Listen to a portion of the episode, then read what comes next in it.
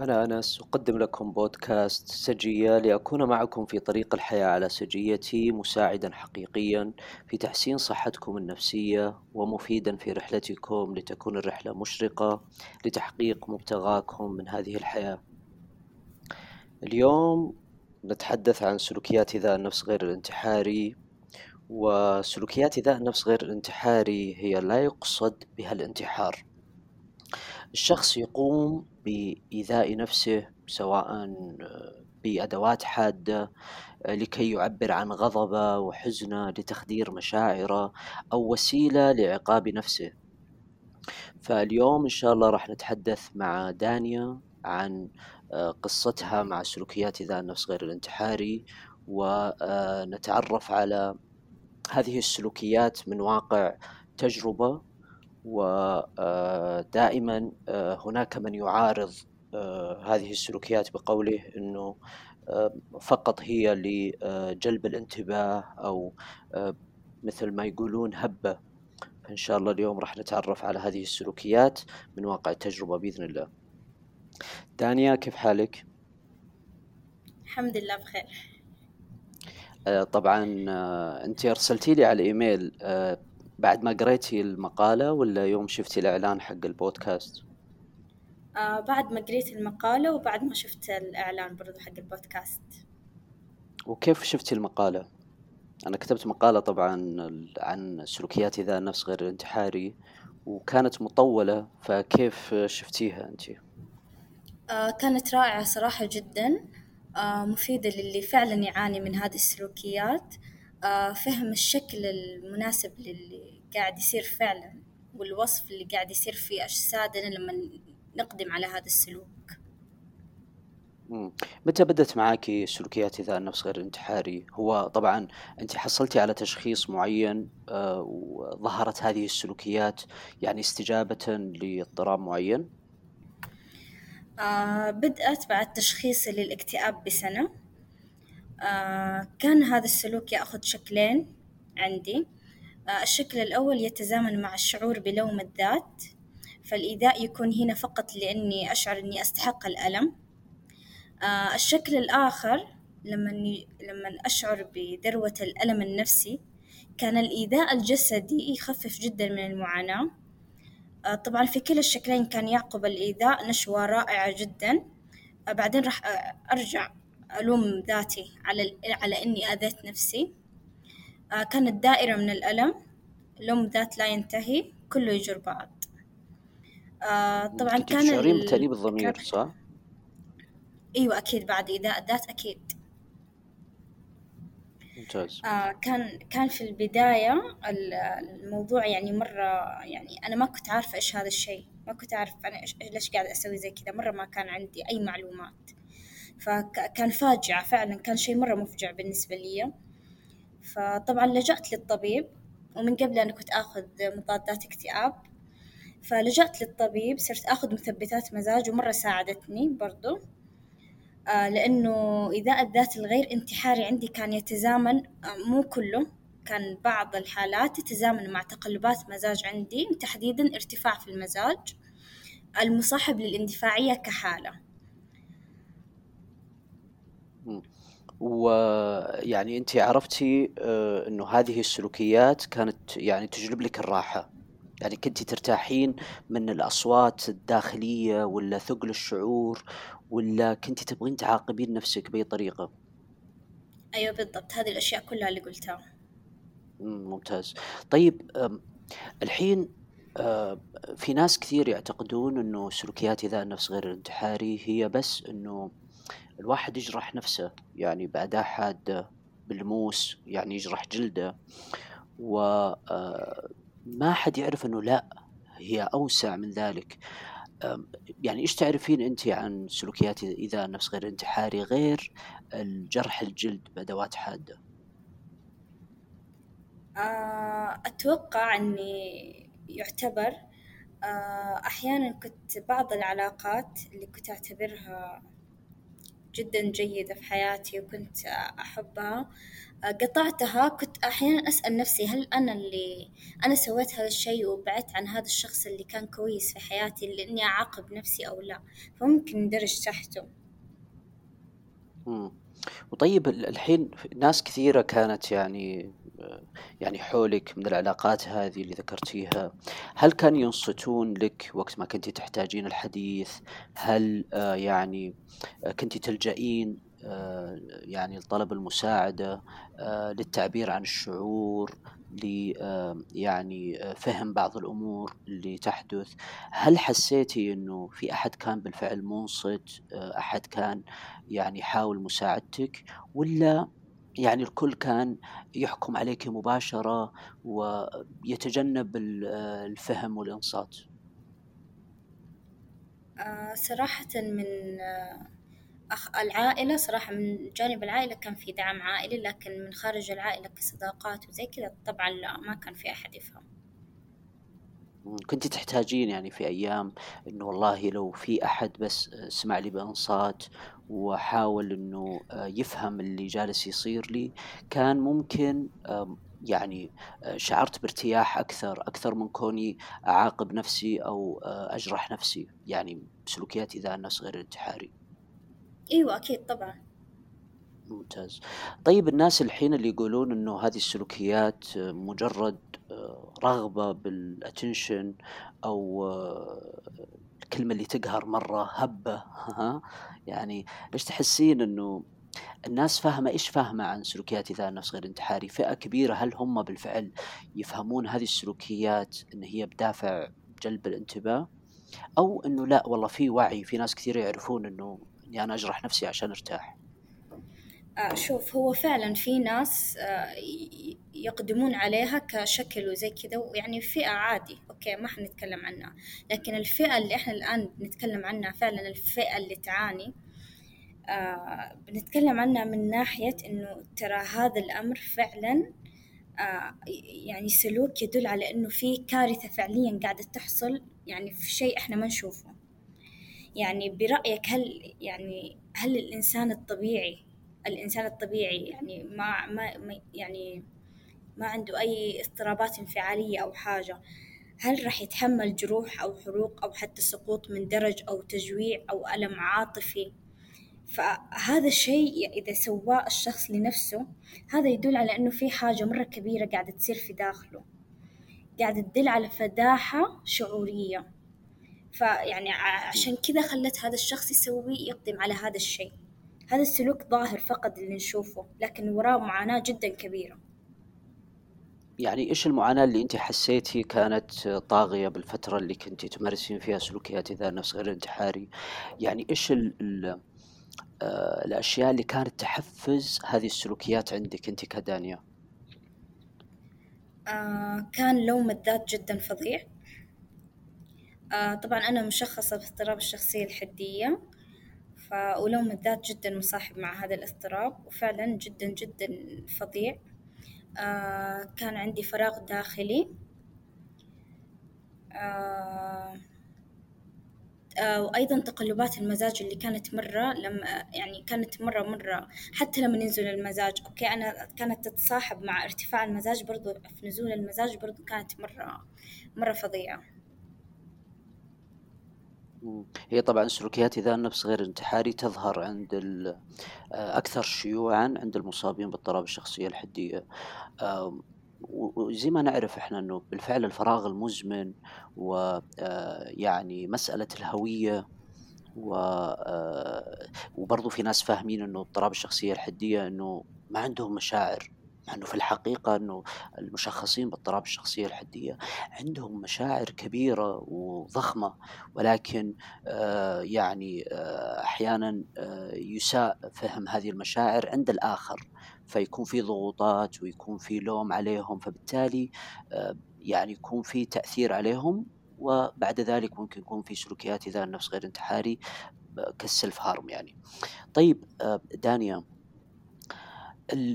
يعني إيش إيش تعتقدين يعني بعد هذه الفترة بعد فترة إنه ممارسة سلوكيات إذا النفس غير انتحاري الطريقة الصحية والصحيحة للتعبير عن المشاعر. يعني الحين لو كان في أحد يسمعنا وكان يمارس هذه السلوكيات يبغى يعرف طيب أوكي هذه سلوكيات خاطئة ولكنها تريحني. ليش أوقفها؟ ليش أنه أنا آه، ما أبدأ آه، يعني آه، ليش أنا أبدأ أساسا إنه أعبر بطريقة أخرى دام إنه هذه الطريقة تريحني؟ دانيا إيش الطرق اللي انت حسيتي إنه هي بالفعل ساعدتك في التعبير عن مشاعرك بطريقة صحية بعيدا عن السلف هارم طيب في البداية آه، أنا مرة كنت أعاني منها ما كنت أعرف كيف أتعامل معاها. فلما بديت جلسات نفسية آه، معالجي علمني على خدعة في البداية كبداية. آه، كمسكنة يعني للألم خلال خلال الرغبة في إيذاء الذات يعني ما هي الحل النهائي. علمني على خدعة الثلج اللي هي أمسك قطعة ثلج في يدي وأضغط عليها لدقائق. وبهذه الحركة راح يحصل نفس التأثير وفعلا كان يحصل نفس الشيء نفس النشوة نفس الشعور الكويس اللي يجيني بعد إيذاء الذات. وكان كانت تعدي في البداية. آه لكن آه أنا أشوف إنه الخلل الرئيسي في سلوكيات إيذاء الذات الغير انتحاري آه أشوف إنه عدم القدرة على التنظيم الانفعالي. هو في انفعال جدا كبير إحنا ما إحنا عارفين كيف ننظمه ونطلعه بطريقة كويسة. ففي طرق كثير كيف ننظم ننظم انفعالاتنا. آه أنا طبعا وقتها أتذكر في البداية اتخذت على طول رحت سجلت في نادي. كنت أسوي رياضة مرة كثير. آه مرة مرة خفت بكثير وحتى انقطعت. يعني يمكن ما عاد سويتها إلا مرة واحدة. آه الاسترخاء برضو مرة كويس. كان يساعدني. يعني مو آه، okay الاسترخاء مو بشكل يعني التزامي بقد ما إنه أحاول إني أتدرب إني أتنفس كويس بطريقة كويسة. يعني أشياء زي كذا. قد سمعتي بالعلاج بالفن؟ لا. okay لا سمعت بس يعني ما قد خذته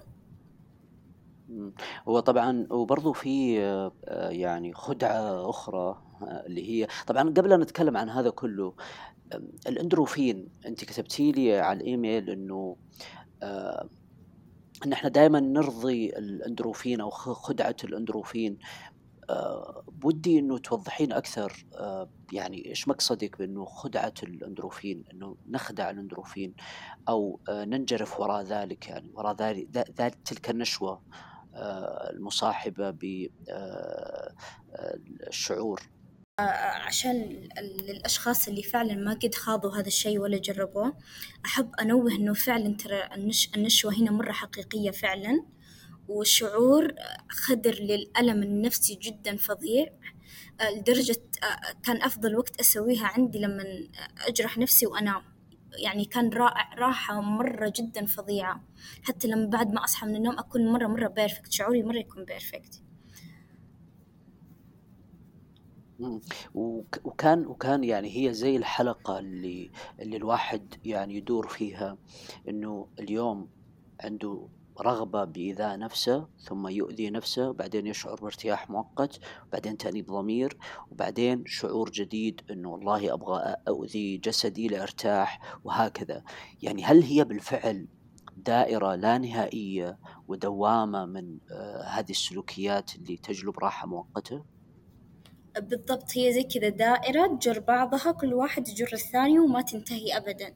عشان كذا على طول من يوم لاح... نلاحظ هذا الشيء على طول نتجه لمختص لأنه هذا الشيء آه آه يعني جدا جدا آه راح يصير كعادة كإدمان.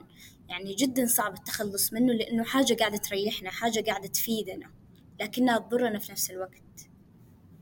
ممتاز.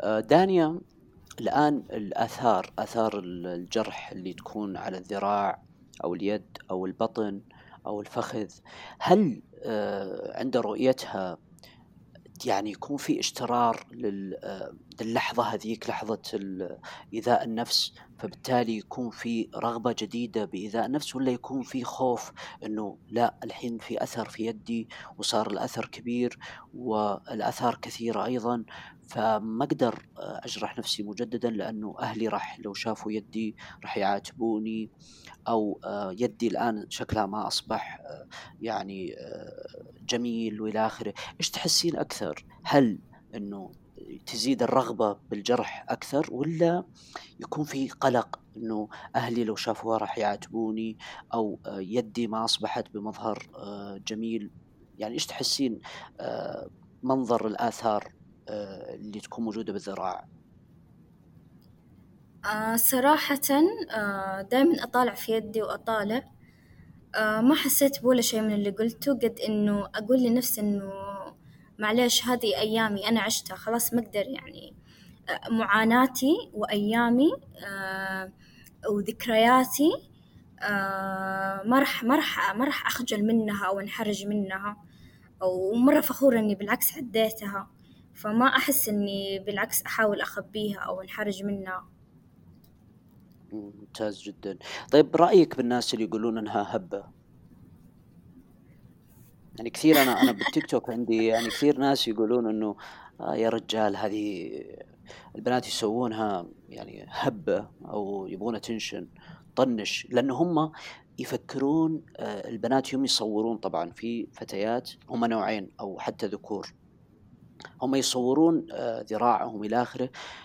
مش رغبة بالاتنشن بالضرورة يعني في ناس ممكن لكن إحنا نتكلم عن اللي بالفعل يعانون. هم يبغون يكونون في مجتمع آه، يفهم معاناتهم واحيانا ما يعرفون يعبرون بالكتابة.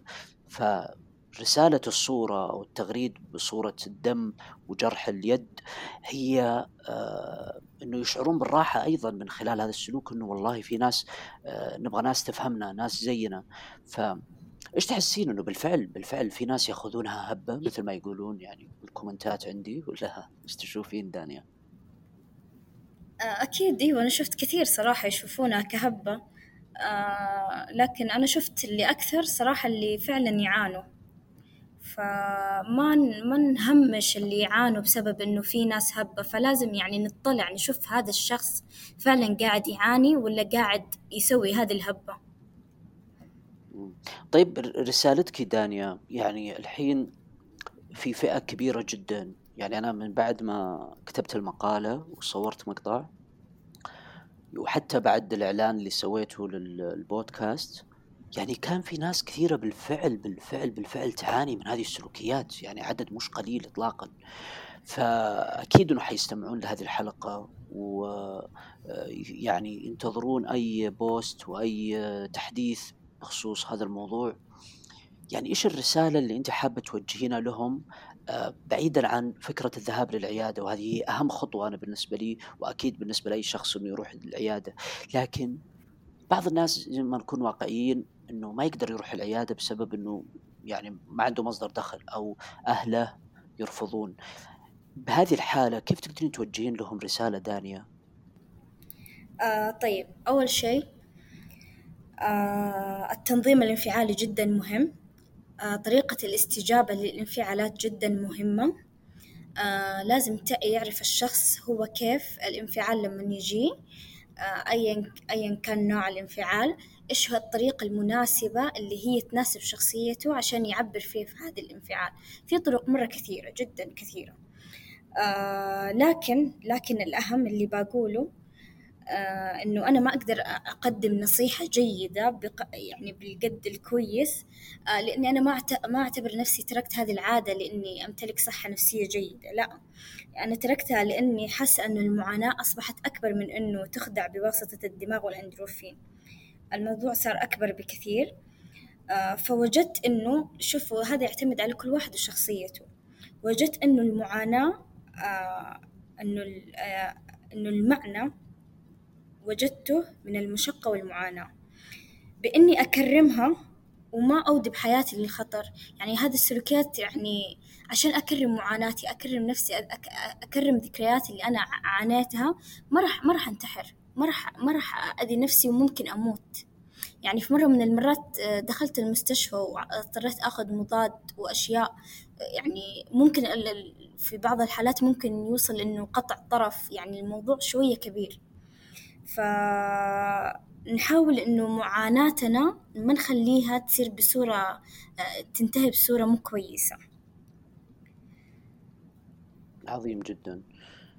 دانيا يعني إحنا نفهم من من هذه النصيحة إنه الشخص يحتاج إلى التنظيم الانفعالي ويكون يعني يحاول يسترخي وما يستجيب لأي شعور بطريقة سريعة بقد ما أنه يحاول يكون هادي ويفكر بأنه يحاول أنه يعني يعتني بجسده و يعني يتحدث عن الموضوع اللي آه، هو يزعجه بهذه اللحظة. فهذه الطرق حتخليه أقل آه، ممارسة لسلوكيات إيذاء النفس. فيا رائع جدا. طيب بالنسبة للعلاج يعني في ناس كثير يسألون إنه طيب إحنا نبغى نعرف وش العلاج؟ إحنا عرفنا الحين سلوكيات إيذاء النفس. طيب وش العلاج؟ وش الحل؟ هل تتفقين معي دانيا إنه إحنا نحتاج اولا لعلاج الأساس؟ يعني فرضا لو كان الشخص مصاب باضطراب الشخصية الحدية أو اضطراب الأكل أو اضطراب ما بعد الصدمة أو مكتئب يحتاج إنه هو يعني يبدأ رحلة علاجه علاج الاضطراب فيكون عنده آه، معلومات كافية عن الاضطراب اللي هو يعيشه. فعلاج الاضطراب راح يخلي السلوكيات تروح. سلوكيات إيذاء النفس. آه، هل سلوكيات إيذاء الذات الغير انتحاري آه، راح تروح؟ إذا راح الاضطراب أكيد راح تروح لأنها مرتبطة بعدم التنظيم الانفعالي. آه، وعدم التنظيم الانفعالي مرتبط ارتباط كبير بالاضطراب. فبعلاجهم إن شاء الله بإذن الله يعني راح يكون الحل جدا مناسب للتخلص من السلوكيات هذه. وهنا نوصل إلى نهاية هذه الحلقة. أنا فخور جدا بدانيا لأنها يعني تشجعت وتحدثت عن معاناتها وتجربتها مع سلوكيات إذا النفس غير الانتحاري. ودائما أنا أشجع ويعني الأشخاص آه، الذين يتحدثون آه، عن معاناتهم آه، لغرض يعني مساعدة الآخرين ودعمهم بهذه الطريقة. أتمنى من الجميع أن يكون بصحة نفسية عالية وفي حال عجبتكم الحلقة شاركوها لأحبابكم ودعموا الحلقة على أبل بودكاست بالتقييم والتعليق وفي حال آه، أحد آه، رغب بالمشاركة يراسلني على الإيميل هاي سجية at gmail.com أو يرسل لي على كافة منصات ال social media في الخاص at سجية بي و آه، شكرا لاستماعكم وفمان الله.